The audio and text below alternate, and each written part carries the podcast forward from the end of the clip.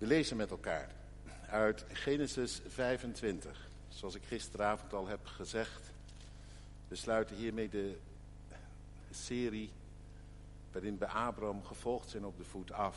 En ik kan u daarbij ook zeggen, en dat is geen sluikreclame, dat is gewoon even een mededeling, dat er uh, van de week een boekje verschijnt over het uh, leven en geloven van Abraham. Uh, onder de titel van het thema van de eerste preek, toen ongeloof nog heel gewoon was. Op pelgrimage met Abraham, voor wie je het nog eens wil uh, gaan nalezen. En dat is natuurlijk weer wat anders dan wat ik gepreekt heb, maar het is in lijn daarmee. Maar het zijn niet uh, zomaar letterlijk de preken, dat zeg ik u ook vast even. Uh, 25 overdenkingen over het leven van Abraham. Ik zal er nog wel wat over schrijven in de app, zodat u wat meer info hebt. Maar nu het 25e hoofdstuk. En zoals gezegd, het 24e, dat bewaar ik voor een jongerendienst. Dat wordt uh, een themadienst voor jongeren. Over hoe je aan de man of aan de vrouw komt, zo gezegd. Over relatie aangaat. Iets dat klinkt uh, wat eigen tijdser. Um, nu Genesis 25. Abraham die overlijdt. Nou ja, nog niet gelijk, hoor maar. Abraham nam weer een vrouw, van wie de naam Ketura was. En zij baarde hem Zimram, Joksan, Medan, Midian, Jisbak en Zua. Joksan verwekte Sheba en Dedan. De zonen van Dedan waren de Assurieten, de Letusieten en de Leumieten. De zonen van Midian waren Eva, e, Efer, Henoch, Abida en Eldaa. Ze alle waren zonen van Ketura. Abraham gaf alles wat hij had aan Isaac. Maar aan de zonen van de bijvrouwen die Abraham had, gaf Abraham geschenken.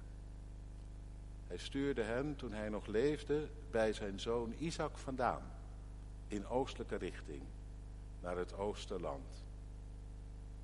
Dit nu is het aantal jaren van het leven van Abraham dat hij geleefd heeft. 175 jaar. Toen gaf Abraham de geest en stierf in goede ouderdom, oud en van het leven verzadigd. En hij werd met zijn voorgeslacht verenigd. Isaac en Ismaël, zijn zonen, begroeven hem in de grot van Machpela, die tegenover Mamre ligt, op de akker van Efron, de zoon van Zoar, de Hethiet. Op het land dat Abraham van de Hethieten gekocht had. Daar werd Abraham begraven en zijn vrouw Sarah gebeurde na de dood van Abraham dat God Isaac zijn zoon zegende. En Isaac ging bij de put Lagai Roy wonen. Daarbij lees ik ook nog enkele woorden uit Hebreeën 11. Die had ik niet opgegeven, dus die zullen denk ik niet in beeld verschijnen, maar dat geeft niet. Hebreeën 11.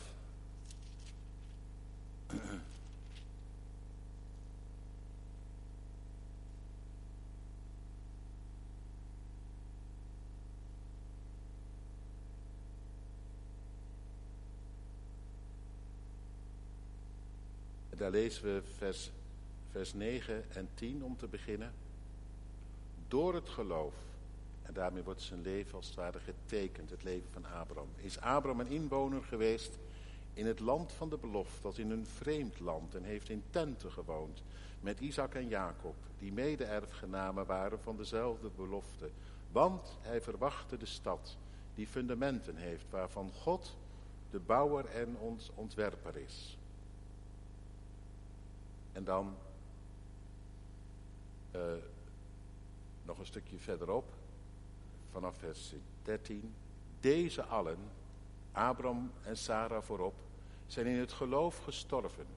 Ze hebben de vervulling van de belofte niet verkregen, maar hebben die vanuit de verte gezien en geloofd en begroet. En ze hebben beleden dat ze vreemdelingen en bijwoners op de aarde waren. Want wie zulke dingen zeggen, laat het duidelijk blijken dat zij een vaderland zoeken. En als ze aan het vaderland gedacht hadden, van waaruit zij weggegaan waren, zouden ze gelegenheid gehad hebben om terug te keren. Maar nu verlangen ze naar een beter, dat is naar een hemels vaderland. Daarom schaamt God zich niet voor hen om hun God genoemd te worden. Want hij had voor hen een stad gereed gemaakt. Tot zover.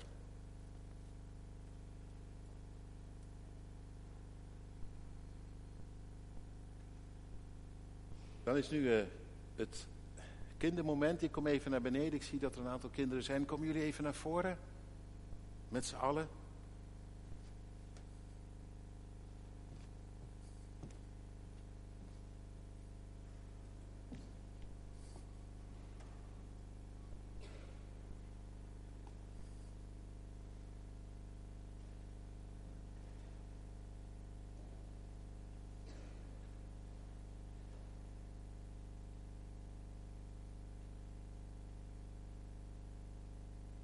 Nou, fijn zeg dat jullie er zijn. Ik pak toch even die microfoon erbij. Want dan, als jullie dan iets zeggen, dan kunnen andere mensen het ook horen. Anders hoor ik het alleen.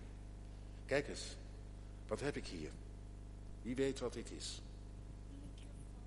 Dat is een microfoon, dat klopt. En wat is dit? Een iPad met een uh, kalender. Kalender, ja, een kalender. iPad met een kalender. En over, over uh, van welk jaar is deze kalender? 2021. Ja, en die kalender die kun je ook veranderen in een agenda. Kijk maar. Makkelijk hè, tegenwoordig. Dan heb je alles zomaar bij elkaar. En, en nu is het, uh, zijn het de dagen van één maand. Kijk, hier staan ze eigenlijk van het hele jaar. Wacht even hoor, dan moet ik. Ja, hier staan alle dagen van het jaar. Als je ze zou optellen, hoeveel krijg je er dan bij elkaar? Hoeveel, da hoeveel dagen? Twaalf. Ja, dat zijn de maanden. Goed zo. En hoeveel dagen heeft een jaar? 369. Ah, jij maakt er iets langer, een iets langer jaar van, merk ik. Het zijn er 365. 65. En er is één jaar. Welk jaar is dat? Hoe heet dat? Schrikkeljaar. En dan heeft het? 366. Heel goed. Ja, goed zo. Nou, uh, dit jaar is geen schrikkeljaar, dus hier staan 365 dagen. Kijk, en hier heb je ze in één maand en dan kun je er wat invullen. En hier heb je ze in één week. Nou, even kijken. Ja, en dan heb je nog meer ruimte om in te vullen. En hier heb je het zelfs van één dag. En dan staan de uren erop. Zie je dat? Nou, hij is nog helemaal leeg. Ja, um, maar hij moet natuurlijk ja, wel worden ingevuld. Elke dag komt er wel wat in te staan. En soms heb je een vrije dag. En wat, wat staat er op een vrije dag? Niks. Ja, precies, dan staat er niks. Is die gewoon leeg? Dat is lekker. Heb je gewoon een dag die leeg is, staat er niks in je agenda. Nou, zo zien onze agenda's eruit. Nou staat er in de Bijbel, moet je die, die psalm moet je vandaag maar eens lezen met elkaar. De 139ste psalm, dat is echt een mooie psalm voor vandaag. De 90ste is een psalm voor de oudejaarsavond. Maar misschien is de 139ste wel een mooie voor vandaag. Nou, in die 139ste psalm, daar staat dat God ook een agenda heeft. Weet je dat? Wist je dat? Wist je dat God een agenda had? Of wel? Nee, hè? Beetje raar, want God die weet toch alles? Nou, het is natuurlijk ook niet heel letterlijk. Maar het is, zoals we dat dan noemen, bij wijze van spreken. Maar er staat in die psalm, God heeft een boek. En die man die in die psalm zingt, die zegt, alle dagen, vanaf dat ik werd geboren, moet je maar eens heel goed gaan lezen, alle dagen die daarna kwamen, stonden in uw boek. Dat is apart. Weet je wat dat betekent?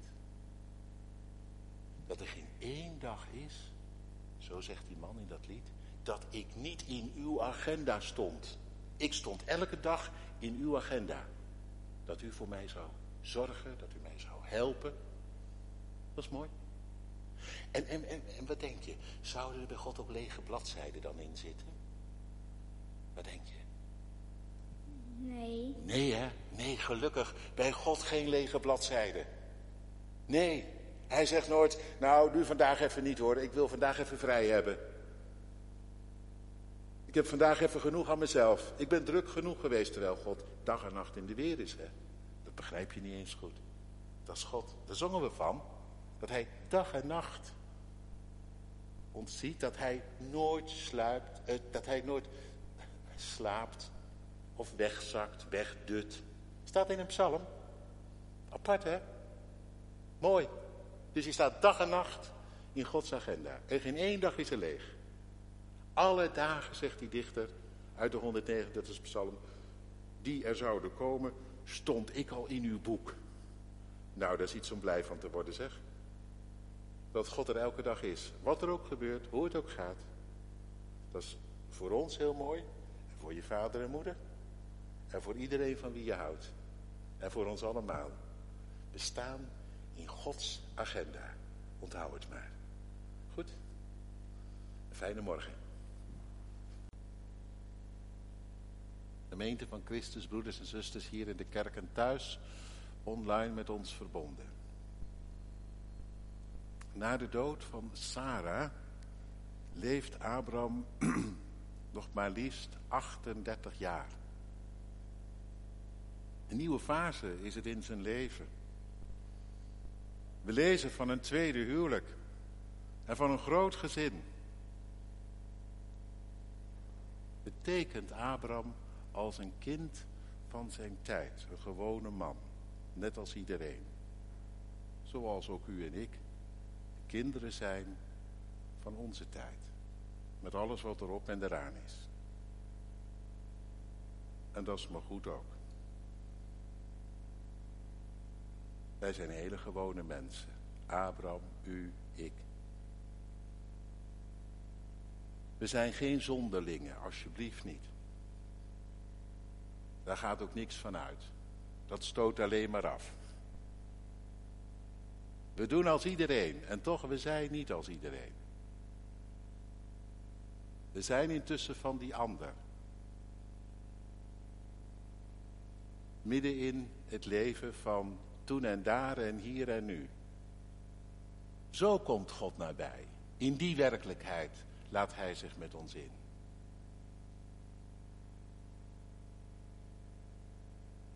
Apart hè? Ook wel mooi, vind je niet? Het is niet zo bekend dat tweede huwelijk van Abraham en dat dat nog zo bezegend werd met de kinderen. Misschien had je het liever niet gehad. Had je gedacht, toe Abraham, kom op. Je hebt je leven toch met Sarah gehad. Nou ja. Dat kun je ook wel eens denken van elkaar. Dan zullen we elkaar een beetje ruimte geven. Om ons leven te leven in het hier en nu. Er niet te veel commentaar op leveren, alsjeblieft. Laat iedereen zijn eigen gemoed en volle verzekerd zijn over dit en dat. Ik zou het ook niet gelijk bedacht hebben, maar daarom hoef ik er nog geen oordeel over te hebben, toch? Of wel? Zalig wie van het oordeel wordt bevrijd, zei Jezus al. Als dat niet meer hoeft, dat je niet meer ervan, dat je niet van alles en nog wat hoeft, iets hoeft te vinden. Dat is mooi. Geeft veel vrijheid hoor. Ook om royaal met anderen om te gaan die het misschien net een beetje anders doen dan jij. Trouwens, zit ook een belofte in. Oordeel niet opdat jij niet geoordeeld zult worden. Zo benepen als jij met een ander omgaat, zo benepen zal de ander met jou omgaan. Hou er maar rekening mee. Want jij bent niet de maatstaf van alle dingen, of wel? Nou ja, zomaar even wat gedachten rond dat tweede huwelijk van Abraham. Wel mooie gedachten voor het begin van het jaar, vindt u niet? Als dat een beetje de toon kan zetten, ook onderling, naar elkaar in de gemeente. Nou, dat geeft wel veel ruimte. En daardoorheen gebeurt door dat hele gewone dat je wat royaler elkaar de ruimte geeft, de liefde van Christus. Het oordeel voorbij. Om elkaar te hebben, te lijden, samen te leven in verscheidenheid. Ik denk dat God er blij van wordt. Denkt u ook niet? Als hij ons hebben kan zoals we zijn, met al onze eigenheid, ook mensen van onze tijd, met onze cultuur, met onze ditjes en datjes, die ons heilig zijn en, waar we, en waarmee wij vertrouwd zijn. Als hij ons nou zo hebben kan, nou, zou hij dan niet blij zijn als wij ook elkaar kunnen leiden?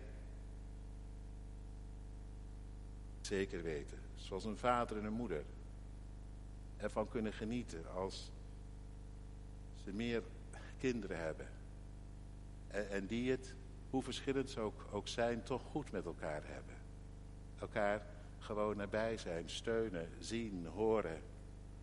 Liefde leven over en weer, aandacht en zorg. Nou goed, genoeg erover. Anders dan, dan wordt het een heel verhaal op zich. Maar ik vind het wel mooi. Gewoon ook deze episode. Overigens besteedt de Bijbel er verder niet zoveel aandacht aan. De namen worden genoemd. En hoe dat nou allemaal precies is gegaan, nee, daar gaat de Bijbel niet op in. Al onze nieuwsgierige vragen ten spijt. Blijkbaar tellen voor God uiteindelijk niet al die wederwaardigheden van Abraham, van u en mij, waar wij dan boeken over vol kunnen schrijven en eindeloos over kunnen verhalen, maar telt voor hem, als puntje bij het paaltje komt, slechts dit ene. Wat? Nou, dat hij door kon op wat hij begon.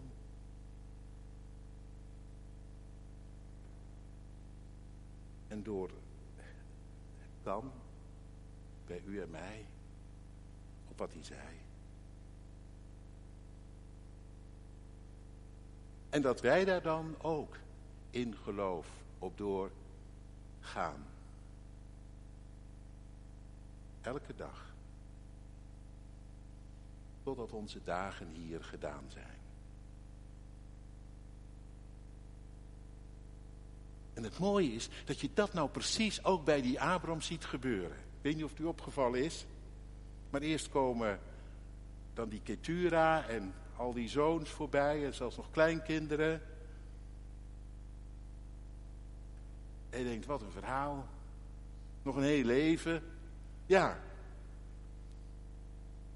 Maar, maar die Abraham, die gaat niet zo op in dat nieuwe hoofdstuk van zijn bestaan... dat zijn omgang en wandel met God er dan compleet bij inschiet. Nee. Abraham niet, wordt niet verblind door zijn nieuwe geluk. Met zijn tweede vrouw. En al die kinderen die hij daarbij krijgt. Integendeel. De laatste daad van Abraham getuigt daar heel concreet van. Nog bij leven, ja. Die man die blijft tot zijn oude dag alert op wat ertoe doet. Nog bij leven stuurt hij al die nakomelingen, royaal en rijk bedeeld, richting het oosterland. Alleen Isaac blijft over. Toch. De beloofde. De gegevene. In wie alle volken gezegend zullen worden. De erfgenaam.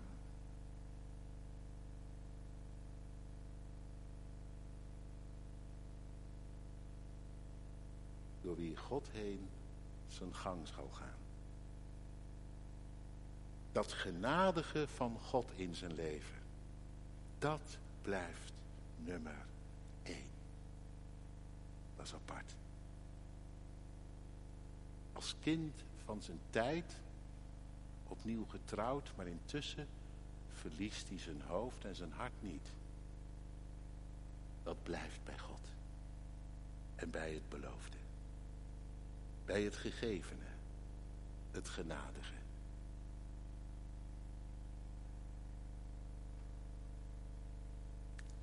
En hij laat daar niks en niemand tussenkomen. Zelfs dat hele gezin niet. Dat hij op zijn oude dag nog kreeg. Zo blijft Abraham. Volop, voluit. Vader van gelovigen. Mooi, als je dat blijft tot op je oude dag. Want ik zeg u, en ouderen weten dat. En ik begin het zelf intussen ook een klein beetje te vermoeden. Het spreekt helemaal niet vanzelf dat je op je oude dag doorleeft op dat wat God in je jonge leven begon. Spreekt helemaal niet vanzelf. Dat denk je soms als je jong bent. Dan denk je, ja die oude mensen die zitten er zo in. Dat gaat natuurlijk als vanzelf door. Nou, als je wat ouder wordt, dan weet je dat dat niet het geval is. In het koninkrijk van God gaat het zelfs op je oude dag nog niet vanzelf. Kan het als vanzelf zoek raken, wegzakken, indutten. Echt, moet je de Bijbel maar eens op nalezen. Oude mensen zijn er in de regel geen toonbeeld, voorbeeld van een leven dicht bij God. Kijk ze allemaal maar naar. David, Salomo. Simeon is echt een uitzondering hoor. En die Anna, die weduwe weet je wel. Ja, dat is er nog zo één. Maar er zijn er echt geen rijen van in de Bijbel. Het is maar dat je het weet.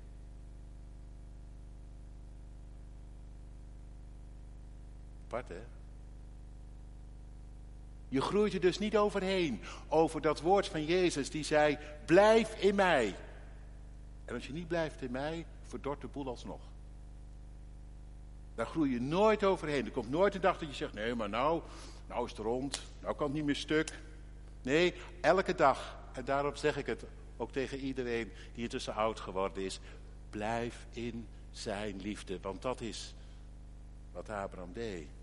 Hij bleef in de belofte, in de genade, in dat wat God had bereid en beloofd. En dat je daarop doorleeft. Wat er verder ook op je oude dag nog te beleven is. En ik zou zeggen, ga vrijmoedig je gang. Ik leg je geen strobreed in de weg. Maar één ding, één ding. Dut niet in. En sukkel niet een beetje weg. Maar leef. Leef. Ook nu. Uit dat.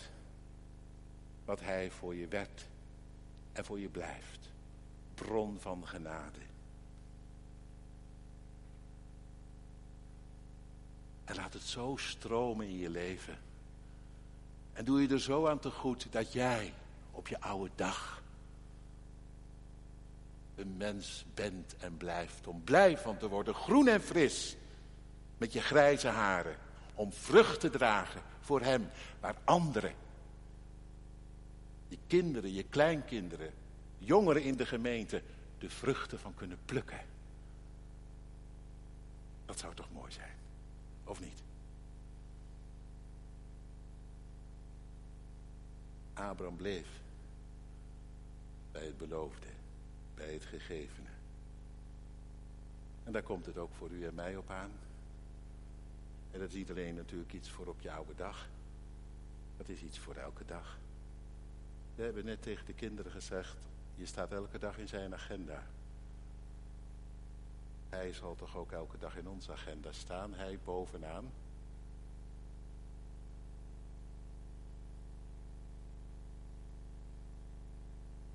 Hij als eerste mag je daarna alles doen wat je om handen hebt, maar hij bovenaan. Hij zult geen andere goden hebben, het eerste gebod. Er gaat niks boven hem, dus hij bovenaan.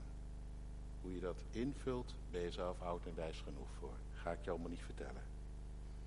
Maar Petrus, die gaf daarbij een mooie handreiking. En die lees ik maar gewoon even voor. Kun je je agenda zetten, zou ik zeggen. En dan zit je in het spoor van Abraham. Want Petrus zei, hij heeft ons de grootste en kostbaarste belofte gegeven, hè, God.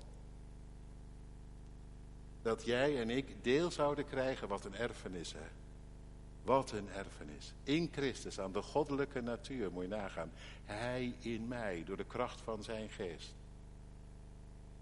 Echt hoor.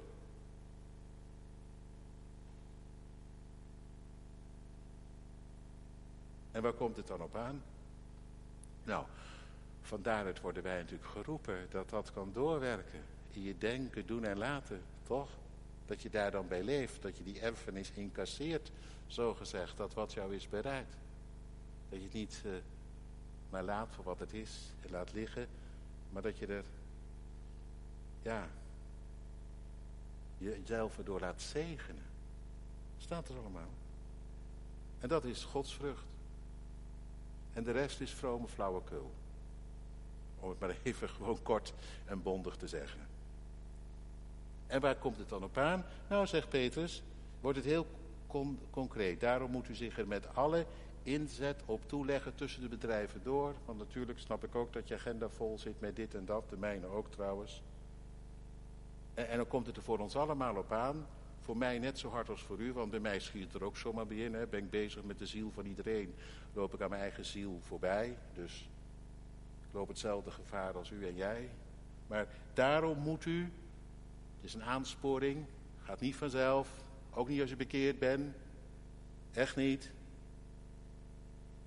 Gaat in de Bijbel nooit vanzelf als je bekeerd bent. Je moet altijd weer worden aangespoord, want je zit er dwars in met je eigen hart. En daarom leef je van genade, van zijn geest en niet van je eigen uh, goede heilige voornemen. Daarom moet u zich er met alle inzet op toeleggen om aan uw geloof deugd toe te voegen en aan de deugd kennis en aan de kennis zelfbeheersing en aan de zelfbeheersing volharding en aan de volharding godsvrucht en aan de godsvrucht broederliefde en aan de broederliefde liefde voor iedereen. Nou, misschien bent u nu al moe. Ik denk, ja, hallo zeg. Tuurlijk, dat moet de dominee zeggen. Dat hoort er zo bij. Maar je denkt toch niet dat ik, oh nee. Nou, dat wou ik nog maar eens even niet denken, dat u er niet aan begint. Ik wou er nou maar eens gewoon aan denken dat je doet wat er staat. Wil je dat afspreken? Dat je gewoon doet wat er staat. Want zodoende zult u uw roeping en verkiezing vastmaken. Door God met zijn genade, door zijn geest te laten de werk in jou bestaan, wordt het steeds zichtbaarder voor jezelf en voor anderen. Dat je hem toebehoort. Toch? Zo werken de dingen hoor. Heel eenvoudig, nou ja. Je bent er met huid en haar bij betrokken. En anders dan ja, dan moet ik u eerlijk zeggen, als u zegt ik bedank ervoor, dan komt die roeping en verkiezing op losse schroeven te staan. En dan weet ik niet of u het gaat overleven in de wereld van nu. Dan zou het zomaar kunnen zijn dat je je geloof en alles wat God voor je had en je toezei verliest, kwijtraakt.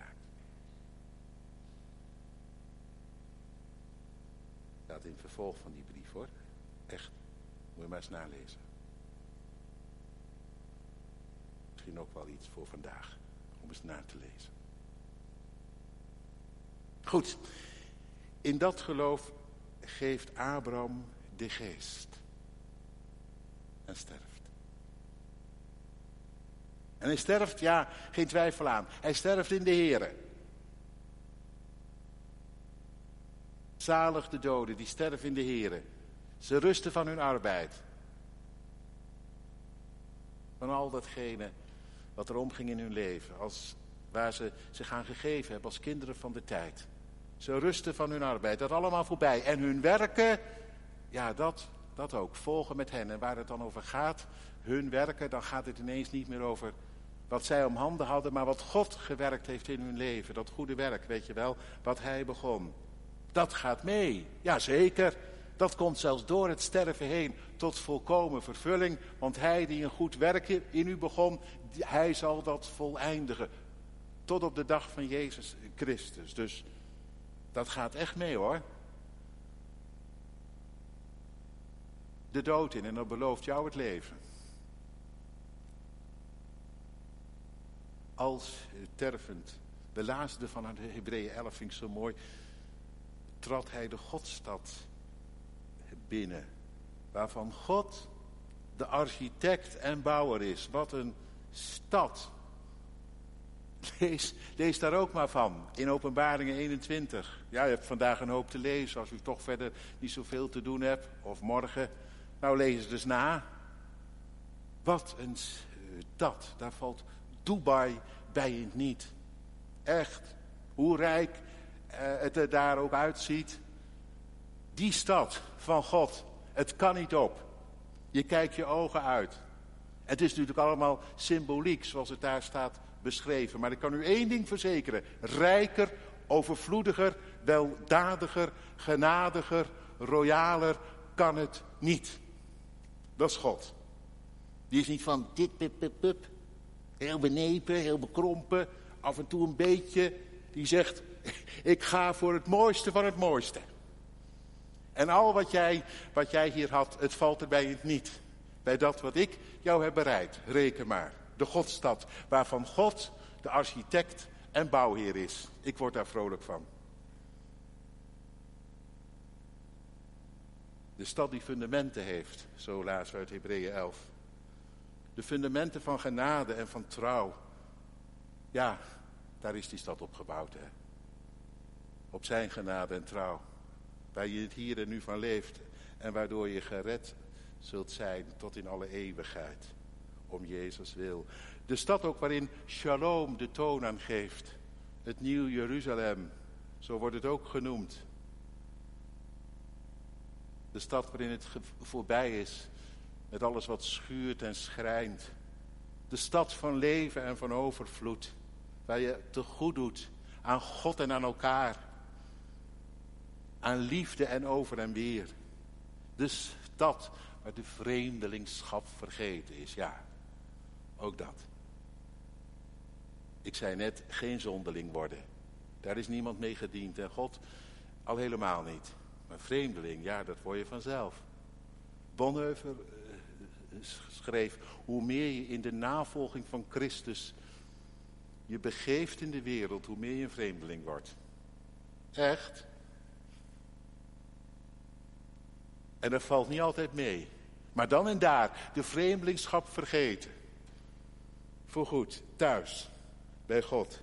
Stel, stel dat het dit jaar sterven wordt. Nee, daar moet je niet aan denken, zeg je. Nou, ik ook nog niet gelijk. Maar toch. Want ja, het leven is een damp. Dat weet je toch? En de dood wenkt ieder uur.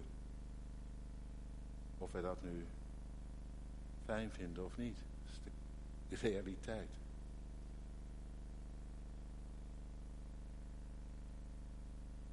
En, u weet, dan maakt het alle verschil. Of je kind aan huis werd, of dat je op jezelf bleef. Maar goed, daar gaat de preek nu even niet over. Maar ik wil het wel gezegd hebben. Voor het geval je daar tot op de dag van vandaag wat aan voorbij leeft. Aan die ernst. Maar ook als je intussen kind aan huis werd en bent, zou het toch wel heel raar zijn als je elke gedachte aan het sterven verdringt. Niet aan denken, niet aan denken. Van Abraham lezen we in Hebreeën 11 echt iets anders. Van hem lezen we dat hij met rijkhalsend verlangen Tuurlijk, tussen alle bedrijven door. Zeker. En alle zorg om dat gezin wat hij nog kreeg op zijn oude dag. Maar met rijkhalsend verlangen, tussen de bedrijven door. Keek hij vanuit zijn aardse uh, tent. Hoe goed hij het zakelijk ook op de rit had. Keek hij toch met rijkhalsend verlangen uit naar een beter vaderland. Het hemelse. Oh ja, als de dingen zo samen opgaan in je leven. Zalig als je dit herkent. En je weet dat sterven niet alleen maar verlies is. Tuurlijk dat ook. Pijnlijk genoeg. Maar vooral ook erven belooft. Nou. Zwaai je Abraham uit. En zeggen. Vanochtend. Tot ziens. Tot dan. Ja, dat. Tot dan. Dat we samen met u, Abraham, zullen aanzitten in het koninkrijk van God. Zoals Jezus zei. Daar gaat het naartoe. U en ik samen met hem aan tafel bij onze Abba. Zie je het voor je? Zie je het zitten? Nou ja, zo wil ik hem uitzwaaien vanochtend. Intussen pelgrimeert Isaac verder. En wij met hem. En weet u wat ik nou zo mooi vind? Dat elfde vers. Ik zo mooi. Wordt in één zin alles gezegd. Het gebeurde na de dood van Abraham dat God Isaac, zijn zoon, zegende. Zo royaal als God voor Abraham was geweest, zo royaal is hij nu voor zijn zoon. En dat wou ik maar even tegen de jongeren en de kinderen zeggen vanochtend. Gewoon heel eenvoudig. Ik hoop dat jij aan je vader en je moeder ziet en merkt dat zij, dat zij leven van het goede van God. Van zijn genade, van zijn geest. Nee. Niet omdat het heiligen zijn, maar juist omdat het mensen zijn. Jij zult ook wel eens denken, nou ja, die vader, die moeder van mij, ja, daar mankeert wat aan. Zeker. Net als aan jou. Maar zij hebben een bron gevonden. Waar uit drinken. De bron Lagai Roy. De Heere ziet om, betekent dat. En daar leven zij van. Dat is mooi. Een bron waarin God zelf nabij komt. En zegt, jij mag het hebben van mij dat ik omzie naar jou. En ik hoop dat jij intussen hebt gemerkt, aan je vader en moeder, dat ze wonen bij die bron, daarvan leven. En weet je, God is zo goed dat hij zegt, zoals ik er ben voor je vader en je moeder, zo ben ik er voor jou. Want zoals God Abraham zegende, zo zegende hij Isaac. Gods barmhartigheid is van geslacht op geslacht. Tot in het duizendste geslacht klinkt elke zondag als de wet gelezen wordt. Toch? Doet hij barmhartigheid aan ieder die het van hem hebben wil. Van kind af aan zong je daarom die psalm, die al heel jong leerde, neem ik aan opent uw mond, eis van mij vrijmoedig, op mijn trouw verbond, al wat jou ontbreekt, schenk ik, zo je het smeekt, mild en overvloedig. Echt? Wees maar niet bang hoor, dat God er voor jou niet zou willen wezen. Wel voor je vader en je moeder, niet voor jou. Voor jou net zo goed als voor hen. Net zo royaal. Weet je waar God alleen maar verdriet van heeft? Nee, niet als je komt. Maar als je wegblijft. Wat staat er, hè? Je zou denken, dat doe je toch niet? Nou, het staat er wel in die psalm. Maar mijn volk wou niet naar mijn stemmen horen. Ik weet niet of je dat couplet ook hebt geleerd. Maar mijn volk verliet mij. en mijn geboden, mijn woorden, mijn beloften. Het heeft zich andere goden, ouderwets gezegd, naar zijn lust verkoren. Zich verloren aan weet ik niet wat. Daar krijgt God nou verdriet van. Niet van Isaac, die zijn tent opslaat. Bij Lachairoi. Hij vestigde zich daar, staat. Vind ik ook mooi. Isaac gaat er dus op door. Je vestigen, dat is wat meer dan te hooi en te gras een emmertje water halen. Als de nood aan de man is. Dat is drinken uit de bron. Die Christus heet. In hem een bron geslagen. Om uit te drinken. Ik ga het verder niet meer uit de doeken doen. Ga maar drinken. Dan kom je er vanzelf al achter hoe goed dat doet. Ik eindig met het lied wat we nu zingen. En waar ik altijd weer ontroerd van raak. En wat ik u meegeef. En waarvan we het samen mogen hebben. Gij zijt geweest, o Heer. En gij zult wezen. De zekerheid van allen die u vrezen. Geslachten gaan, geslachten zullen komen. Wij zijn in uw ontferming opgenomen. En mogen bouwen op de vaste grond van uw beloften en van uw verbond. Amen.